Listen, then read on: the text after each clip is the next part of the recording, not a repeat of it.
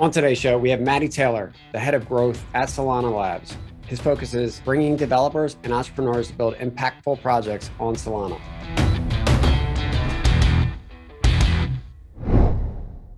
Matty, thank you for joining us today. And we also have Justin. You all have heard from in the past. And Matty, why don't you start by telling us how you joined Solana? Yeah, well, first, thanks for having me on the show. And yeah, happy to jump into how I ended up at Solana Labs. I got into crypto pretty early on, just in college. Wrote my undergraduate thesis on Bitcoin. Kind of explored like proof of work versus proof of stake, actually at the time. And then after graduating, uh, joined company Square, it's a big payments company in San Francisco. Worked there for a bit. Saw all sorts of the issues with the kind of current financial and payment rails and all all that. Around 2017, 2018, crypto obviously took off quite a bit in that kind of cycle. And I decided to jump full time into it. So I joined 0x, which is an Ethereum based protocol. It's like decentralized exchange, an aggregator now. So yeah, led marketing there for a few years. And then yeah, in 2020, uh, joined the Solana Labs team and kind of focused on everything from kind of user acquisition, developer acquisition, just trying to get as many people interested in the protocol and crypto generally. So yeah, happy to talk about it. I appreciate that. And maybe kind of give our listeners some more insight into Solana's origin story, how it kind of was started and formed, and the initial problem it was trying to solve. Sure. So, yeah, I, I mean, the project predates me joining by quite a bit. It started, I want to say, in late 2017. So, two of the co founders, Anatoly Yakovenko, Raj Gokal, kind of saw the landscape of how layer one blockchains were being built. At the time, it was obviously primarily like Ethereum and kind of the first set of use cases were were starting to get demanded. So like DeFi, a little bit of NFTs, and so they looked at the landscape of what was getting built and felt that there was a big gap in how um, you could build a sort of super scalable system that could add a billion concurrent users in the future um, and wouldn't have any issues with fees or waiting for transactions to clear and, and such. And so they they took a very different architecture approach than what you've seen maybe with ETH2 and some of these other chains like Avalanche, Polkadot, Polygon, etc. So yeah, I think they they raised like a really really tiny uh, seed round to get started. I think it was like through 500 startups, which is an accelerator in San Francisco. And uh, yeah, just really no one was particularly interested in it at the time except a few investors, just because the layer one space at the time was either people thought, I think at the time that like Ethereum was kind of the runaway, or they just like had invested in a few competitors, but like there were so many L1s coming out at the time that it kind of got lost in the shuffle. I had heard about it in 2018 or so, and I, I kind of saw some of the benchmark stats that they quoted in the in the white paper. And it was like 65,000 transactions per second, and I was like, "Give me a break. Uh, that's not going to work." And so I kind of disregarded it to be honest for a few years, and then they actually got to mainnet in uh, 2020, and it worked.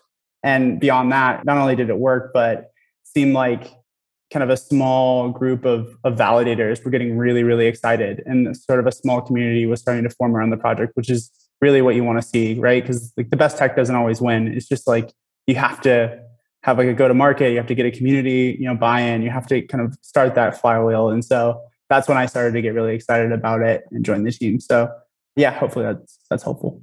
So you mentioned there's like a lot of excitement around Solana, and I certainly get that vibe. There's definitely like Solana vibes in the community, you know, especially around the color, the purple and blue, as you can see, I'm rocking right now. How would you describe the energy behind Solana and the vibes you're seeing in the community?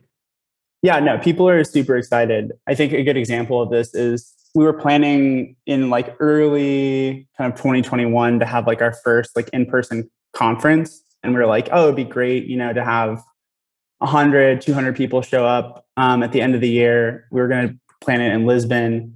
And then throughout the course of last year leading up until the end of the year when, when we had this this conference breakpoint we were just like stunned to see that like everyone's flights were just full of people that were there to go to this conference. And like i think we had a max capacity of like something like 2500 and like 10,000 people actually like showed up. And so like the whole city was just like crazy about Solana. And like, I think at that point for me personally, it, it went from something that I knew was kind of becoming a big thing online to actually like meeting people in person. I was like, wow, this is actually for real. And like meeting a lot of the developers that are like building on it and seeing how legit they were. And so yeah, I think ever since then, there's like the momentum actually hasn't stopped. Even with the price of tokens going down quite a bit over the last six months, we haven't actually seen much of a dip in things like all-time active addresses, for instance. Like that's reaching all-time highs every single week.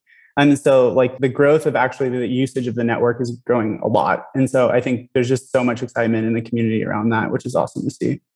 So obviously as people are underwriting these projects and you mentioned developers, right, as one usually key metric to the success of a project, you know, what is it about Solana that is attracting more developers and is making it that uniqueness? Yeah, I think there's there's a couple just obvious ones that you kind of hear a lot, which is just like super low fees, you know, less than a cent per transaction, super fast, you know, and and the kind of the downstream, I guess, like user experience you get from those, like it feels like you're using kind of like the iPhone for the first time. That's something we hear a lot. Is like it's kind of that version for Web three. So like you get that feedback really quickly, and it feels sort of like a Web two app. The other big thing that I think differentiates Solana right now is just like this notion of composability. Do you guys know about how that functions, or would it be helpful to, to recap what that means? Yeah, it would be great if you could uh, explain that to the listeners. Yeah, so composability is basically just like just by the nature of like having open source software if someone builds like a primitive or a, you know a piece of software other developers can use that piece of software without having to rebuild that system and so it kind of compounds over time right and you can create kind of like seamless experiences where you're kind of like integrating with a bunch of different smart contracts at once and it kind of all just like seamlessly works atomically in an app for a developer. And so one thing that Solana decided from the start, and I think the community has kind of run with and maintained, is that like there needs to be one single like global state um, that cannot be broken up. Otherwise, that affects composability. So if you look at things like Ethereum, and how that like the scaling roadmap is working with L2s, like rollups, and then sharding later on. The basic idea is that you break up state into like many different sort of like quasi blockchains and like sync it with a main beacon chain. But that kind of hinders things like composability that makes the rapid iteration of like new projects a lot easier. And so I think that's something really, really core that we hear a lot, especially from like DeFi and NFT users, um, that they really need that like composability that Solana offers. So that's something that I'm personally really excited about. Well, how is it that Solana is able to achieve that where Ethereum is not able to? I think it's an insane achievement that like Ethereum was started kind of in the heels of Bitcoin, right? Where there were very limited scripting language on Bitcoin and Ethereum kind of like created solidity and like the first production smart contracts. And that's like a huge achievement going from Bitcoin to that. And I think there's no way kind of Vitalik and the core development team at that point could have figured out all the intricacies of like how to build a scalable blockchain when they were just trying to build like sort of like a proof of concept to see if this thing could even work and get demand. And so I think just from the start, there were some ideas about like, okay, wow, people actually care about this. We see developers like building applications and smart contracts. So like, how do we scale it? And I think there was some path dependence there where they're like, okay, well, how does like a normal database like you know scale well they use like sharding.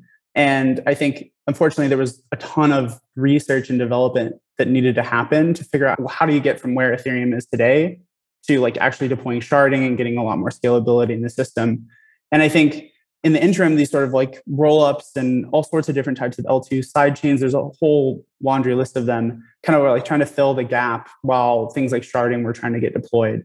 And so i, I think there, there's just like a lot of path dependence, I would say, in Ethereum. While it's a lot easier for in the cases like Solana, whereas like it was starting fresh. You're not trying to build the airplane while it's mid-flight. And so I think Anatoly like worked for many years, and along with a lot of the other co-founders at Qualcomm, building kind of like the first wireless networks. And so they had some like really good insights from the get-go about like how those like first wireless networks scaled to you know add like billions of phones around the world to actually apply some of those principles to kind of like blockchain networks. And I think a lot of those are kind of what's made it possible for Solana kind of to maintain this like single global state that is composable.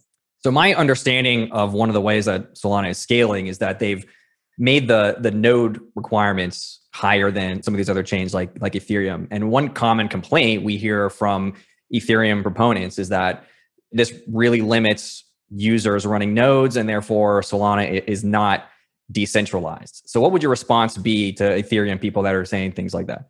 Yeah, I think it's a valid concern. And I think it's like if these systems aren't decentralized, like what, what are we doing in the first place? Right. And so the question is like, what does decentralized mean? And like, what is like the minimum viable amount of decentralization that matters in these systems? Because I think things like Bitcoin, I think a, lot of the view in like the Ethereum community is around coming from Bitcoin, which is like everyone should be able to verify, everyone should be able to run their own node. This is like what's really core to this system. And I think that's actually fine for Bitcoin. Like it is going after a very, very big goal, like non-sovereign store of value monetary system of the world that needs to be like ultra, ultra secure. And I think Ethereum has kind of tried to follow that model to a certain extent with how they're rolling out and what like what they're optimizing for in like ETH2.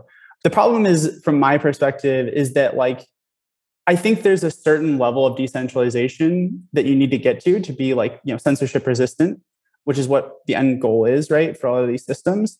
But any incremental decentralization after that is kind of worthless. It, do, it doesn't actually matter that much. And so I think with Solana, yes, you don't have as many nodes running as you see in like Bitcoin or Ethereum. But I think if you can get to something like 10 to 20 to 30 to 50,000 or something validators that actually have economic weight in the system, adding another validator is actually not going to it's not going to make that much difference. And like your grandma's not going to run her own node and like verify transactions in the future. And so I think the quote that I think Anatoly I've heard is like, do you want to like run the network with like a hundred thousand chickens or like 10,000 horses? And so I think the analogy kind of means like the hardware requirements it will be to run a validator will be higher than others. Like it's not going to be a Raspberry Pi that you can spend $15 on, but it's not going to be so outlandishly expensive that you won't get to those like, you know, 30, 40,000 validators maybe over the long term. And it could be could be much less than that. Maybe that maybe even that's too much. So I think that's kind of the philosophy. And I think that's why a lot of people that are kind of like hardcore OGs like sometimes like think that Solana is not decentralized. I will say this also is that actually like the way that we measure decentralization at like the network level is called the Nakamoto coefficient, which is basically like it doesn't matter actually how many like nodes in the system. What really matters is like, you know, that that matters in terms of like you want a lot of replicas of the chain, which is valuable. But what's really important is having like the validators that are actually confirming transactions on the network. And so I think on Solana today, it's like 25. But if you look at ETH2, it's like two. You know, it's like Lido and like Coinbase is like are the two huge validators that like take up like 50% of the network. And so even on that metric, I think actually Solana is like getting pretty decentralized in compared to these other other networks. So I think that's important to keep in mind. From a non-technical standpoint, you know, and probably for the people that have been investing the last five years, or at least coming out of the 17, 18 ICO boom with all the TPS type marketing gimmicks, right? Just understanding how the amount of transactions that occur on a daily basis across the whole entire world, like how do you see these different blockchains service different sectors or will they go after like you know the financial sector or like nft and assets and this one might go after healthcare i just can't imagine how one blockchain is going to service so many transactions across the world and how do you maybe see that play out over the next five or ten years i certainly don't know how it's going to play out like a 50 trillion dollar question but uh I will say like today I'm I'm somewhat of a like I'm a multi-chainer, right? Like I don't think that like Solana is like the one chain to rule them all or anything like that. When it comes to things like, hey, if you need composability, if you need like really cheap, fast transactions, and so that's like financial use cases, some of the NFT use cases, I think Solana is like a great fit. And for like some games, but let's say you have like a game that like you don't actually need composability. You can just like keep in your own little ecosystem. You don't actually want any assets to leave that ecosystem and kind of keep it housed. I don't think like the roll up model or the avalanche like subnet model is actually like a bad way to go, right? And maybe those systems are because they're a little bit more self-contained within these subnets or roll-ups or whatever or shards. Use cases like that could find a good like system for their infrastructure but I, I mean, right now, I mean, we're still just like an inning two or three where I think like sort of the landscape of L1s have been explored and all these L1s are actually growing like a lot. We don't see like when we run hackathons, for instance, like it's not that we're like seeing a ton of ETH developers or a ton of like Avalanche developers come over and like build on Solana. It's all it's like it's like 75% net new people who've never built on any blockchain. And so I, I, would imagine it's similar for these other ecosystems as well, where like we're not really cannibalizing each other at this point. It's like just growing the overall pie. So yeah, I think that's where we're at today. So when you guys like are doing incentives or grants, like is there any specific projects or sectors you guys are going after right now to bring them on board?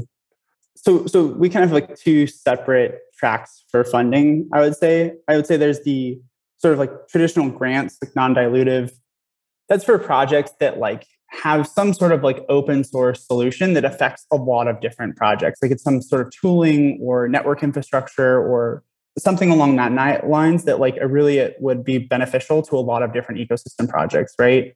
And then we have also like under Solana Labs, there's a there's an arm called Solana Ventures. This is like a lot more traditional VC where they take a dilutive stake in, in a project and they do a fair amount of investing out of that entity. So those are kind of the two two paths. And I would say a lot of the types of things that we're funding today are games. Like I think there's a huge amount of, you know, unfortunately, you don't see a lot of them yet because it takes like two or three years to actually create a good game. So these things are kind of going to be in development for a while. But I think that's like a huge area of growth that we see in terms of like funding, still obviously doubling down on things like DeFi, NFTs, has a lot of different types of use cases. And then there's just like a, a whole long list of like Web3 use cases that like I don't I don't know how you would fit it into any category. It's just kind of like something completely new and novel. So yeah, across the board. That's awesome. So, what are some of your favorite apps that are live on Solana right now? Let's see. Favorite apps. I guess I'll go with like Phantom to start. I think the reason I say that is just like praise to the MetaMask team for like being able to get a lot of people into the funnel. But like honestly, from my perspective, is it was not a good user experience. And so like getting people in to have their first like non-custodial wallet. And so like I think Phantom in pretty short order, like really utilized like the ability of like low fees and like fast transactions to like create a really good downstream user experience for people to onboard for their like first non-custodial wallet. And so like I think that that's where a lot of people start is just like with Phantom.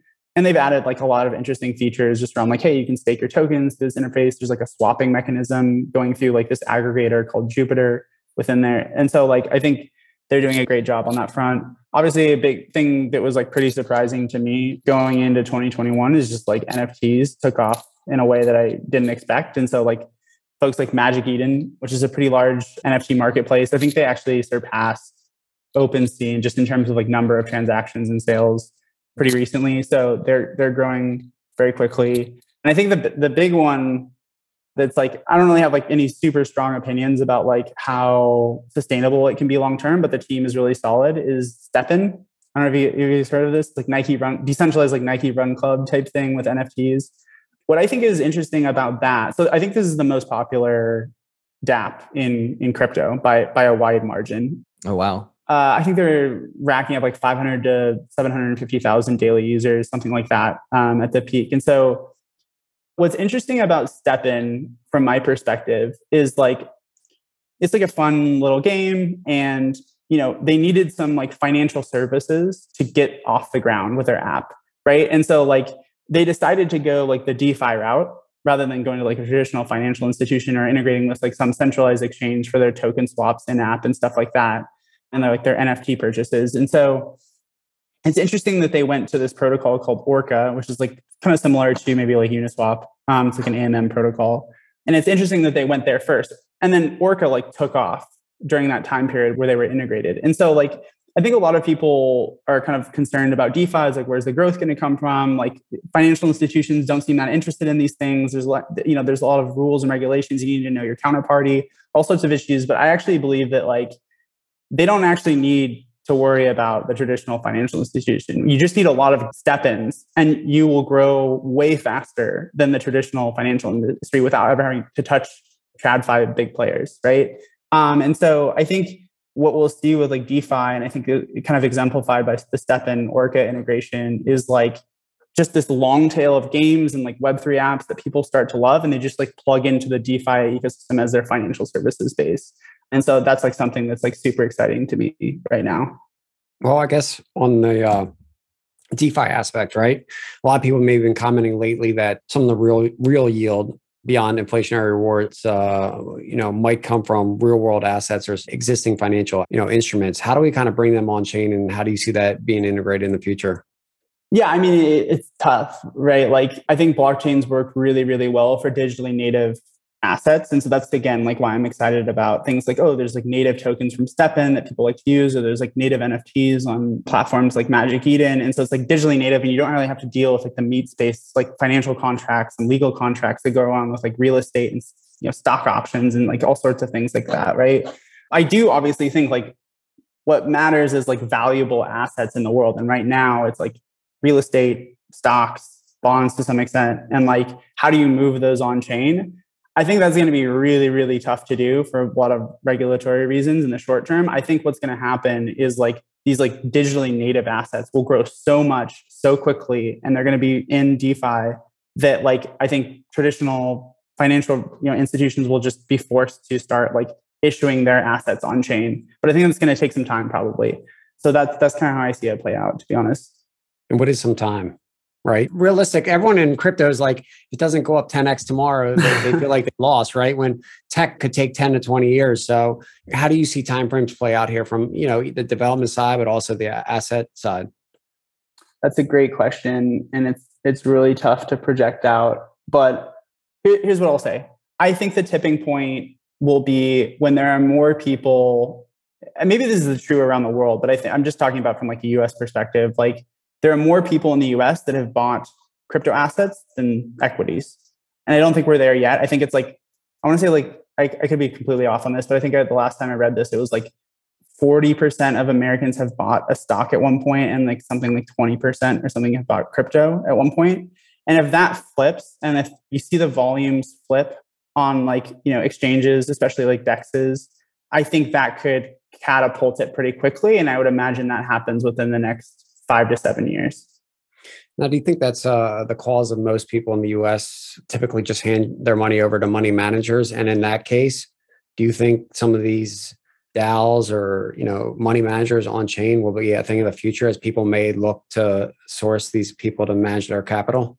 I think there's something to be said for so my so my mom's a financial advisor, and so I don't I don't want to speak super bad about the, the whole financial you know wealth management industry. I do think, you know, a subgroup of people, usually a little older people, like to call up someone, they like to talk to someone, they want the reassurance uh, from that human to human connection.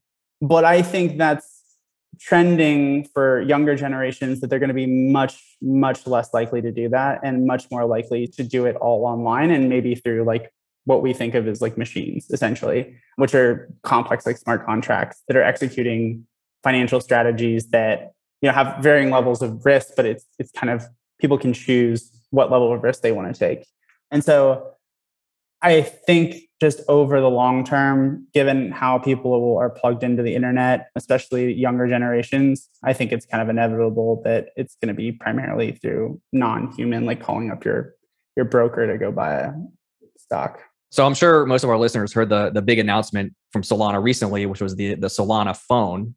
So I was wondering if you could explain a little bit about the vision behind the Solana phone and, and what we can expect to, to come out of that project. Yeah, I mean, we got a quite a diversity of views when we announced that, but I think generally, like people were pretty excited about it.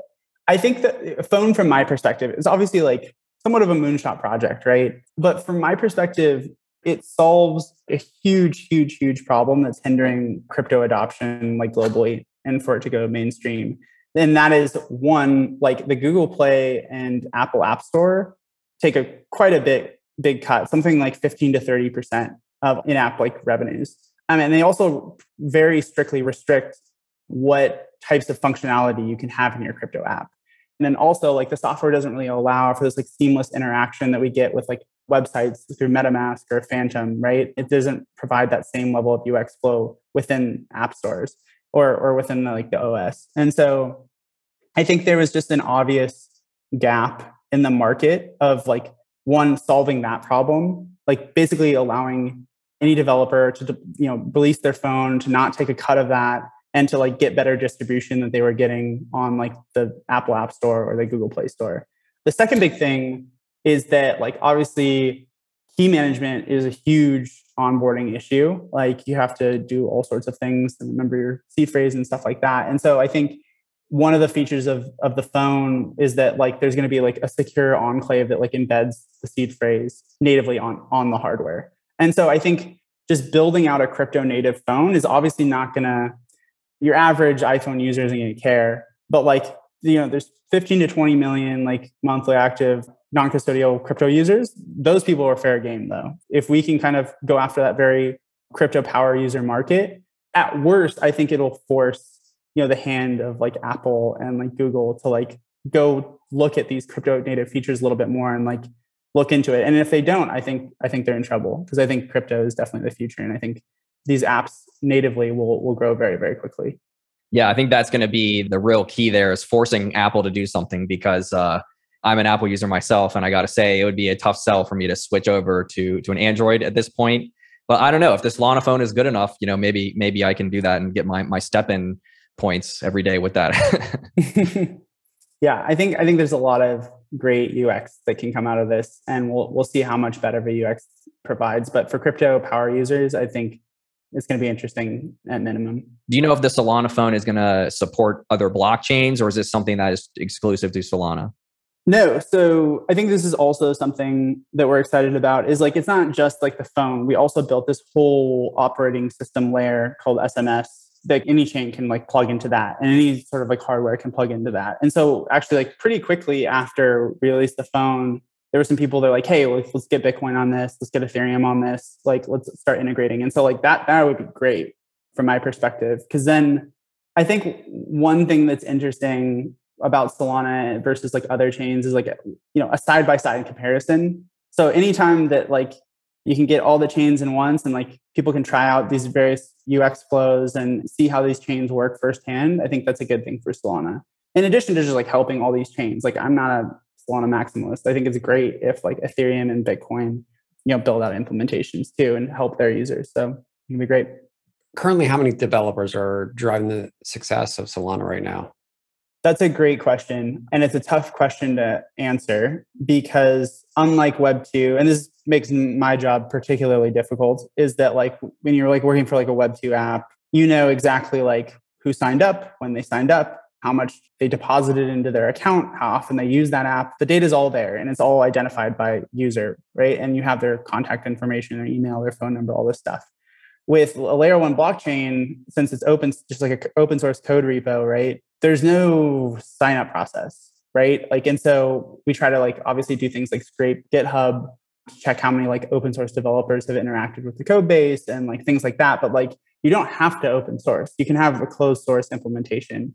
And so it's, it's actually really tough to say how many exact developers or projects are building on Solana. We do do things like, you know, hacker houses, which are in-person events, and then hackathons, um, which are online events. And I think that trajectory has gone up quite a bit where i think there were there were about 7000 participants in our last hackathon. We just started one today or yesterday and there's already about 3000 so going up into the right. So uh, that's that's the best i can i can say at this point. It's just the nature of open source. How does solana generate revenue and how does it choose how to pay out developers and how is that sustainable over the long term? One interesting thing about crypto, right, is that it's a way to monetize open source software when there really wasn't a way to do that before, right? Like all those folks, they kind of did it on their own time as volunteers and like didn't really get paid. And obviously there were like businesses built around it eventually, but like directly getting compensated for the usage of your open source protocol was not a thing before crypto. And so the, you know, Solana is not any different, right, than Ethereum or even Bitcoin, where there's the native token SOL. And the idea is that like as the network grows, as there's more demand for renting space in the network, as there's more demand for using SOL for like transaction fees and a you know host of other things, the network of you know will, will grow. I'm not legally allowed to say you know like oh the token is going to grow too. I, I have no idea, but like I think that's kind of the idea. So we're not necessarily like a traditional like revenue generating business. So we're we're much more of like this decentralized open source community, kind of building around this open source protocol that is known as Solana. And so that's that's how I would describe it. So I'm wondering if you've had any conversations with Ethereum developers who have come over to Solana and what their experience making that transition was. Yeah, we do see a fair amount of Ethereum developers come over and try their hand at building, you know, smart contracts on Solana. It's very different. One is that like Ethereum developers usually know Solidity. They're working with the Ethereum virtual machine. And that's very different than Solana's virtual machine and Rust. And, and all, a lot of like the documentation and developer tooling and, and all this stuff uh, that goes around it is, is very different. I think, you know, initially it was like a lot harder to build an app on Solana, but over the last couple years, it's become pretty seamless, just as like a lot of the docs and, you know, things like Anchor got deployed where it makes it very easy to actually deploy an app to the point where like in like hackathons like initially like we saw like really really early stage like proof of concept that people could build over like the six week time frame of the event. And now we're seeing like pretty full form like businesses and like fully built products by the end of the six weeks. So i think obviously rust is still kind of a hurdle that some people have issues with at least initially but i think overall people have had a good experience. And so yeah i think i think it's important to know so, what do you think is is the next big thing for Solana, and are we going to get a Solana summer? I mean, uh, active wallets on the network are at all time highs. We're seeing tons of activity in our you know hackathon, way more developers than previously. I you know that's Solana summer in my mind. It's always been about like what's the vibe of like having fun, building awesome stuff that's going to change the world, and I think that's at an all time high right now this summer. And so we're we're really excited what we're seeing at a fundamental level in our ecosystem. And yeah, so I would say it's it's on. Beyond ETH and SOL, who do you see as maybe the next one or two competitors coming up?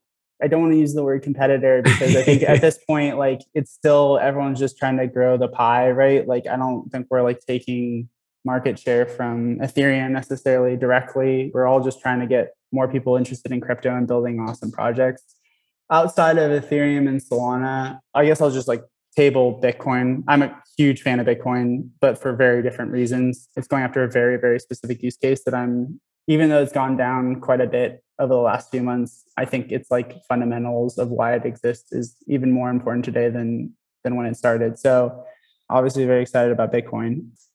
Smart contract chains. I'm curious to see like how, you know, I don't know if you guys have heard of like a couple of these teams that kind of got spun out from the Diem Libra project. I think there's one called um, Mysten Labs and then maybe Aptos is another one. They're building some pretty interesting tech and we'll see how that works when it gets deployed. So I'll, I'll be watching that, but that's about it.